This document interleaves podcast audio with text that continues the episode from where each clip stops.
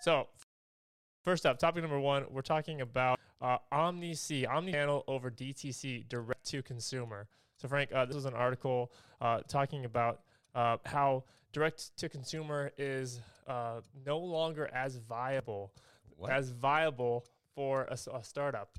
Um, the the things here is saying that it's no longer a competitive advantage. It used to be. Uh, they were they were chatting with the one of the co-founders of uh, the Dollar Shave Club, and he was basically saying that um, it's easier than ever now to launch a startup, but much harder to to succeed. Companies are going to be thriving upon return to the office, and conscious capitalism is the future of U.S. business. Uh, here's here's something he was quoted saying. But I think brands starting out today would be wise to think how do they get on omni-channel distribution as fast as they can?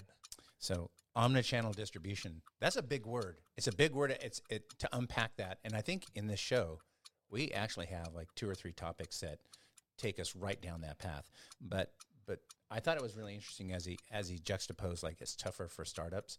Another comment that he made that I thought was really fascinating was the fact that you know as you look at a startup and you look at launching and you look at getting that initial kind of mind share out there as a disruptor, that you know as that kind of subsides and there's more disruption right there's more disruption out there in terms of what you're competing at he says he's competing against beef jerky right you know there's that much level of disruption and confusion is that um, the cost to acquire a client is much higher and so having this digital distribution or this omnichannel distribution where you're not looking at this in, in terms of purely like offline walk-in traffic. He's Warby Parker as a good example, where they have like a walk-in traffic, but then they also have an online experience. It's blending these and then blending the commerce into that omnichannel as well. That's that's kind of a mind blower, and and we're gonna kind of unpack that later. You'll see how that's just playing everywhere.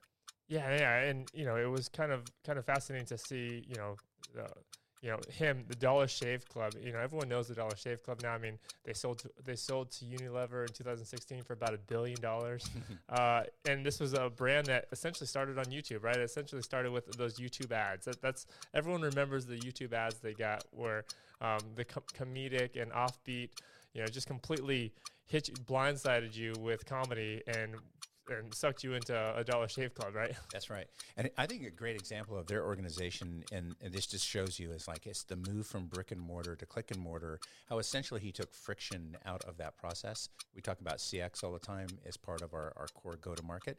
And he did that. He took what was essentially a commodity and he provided a value add.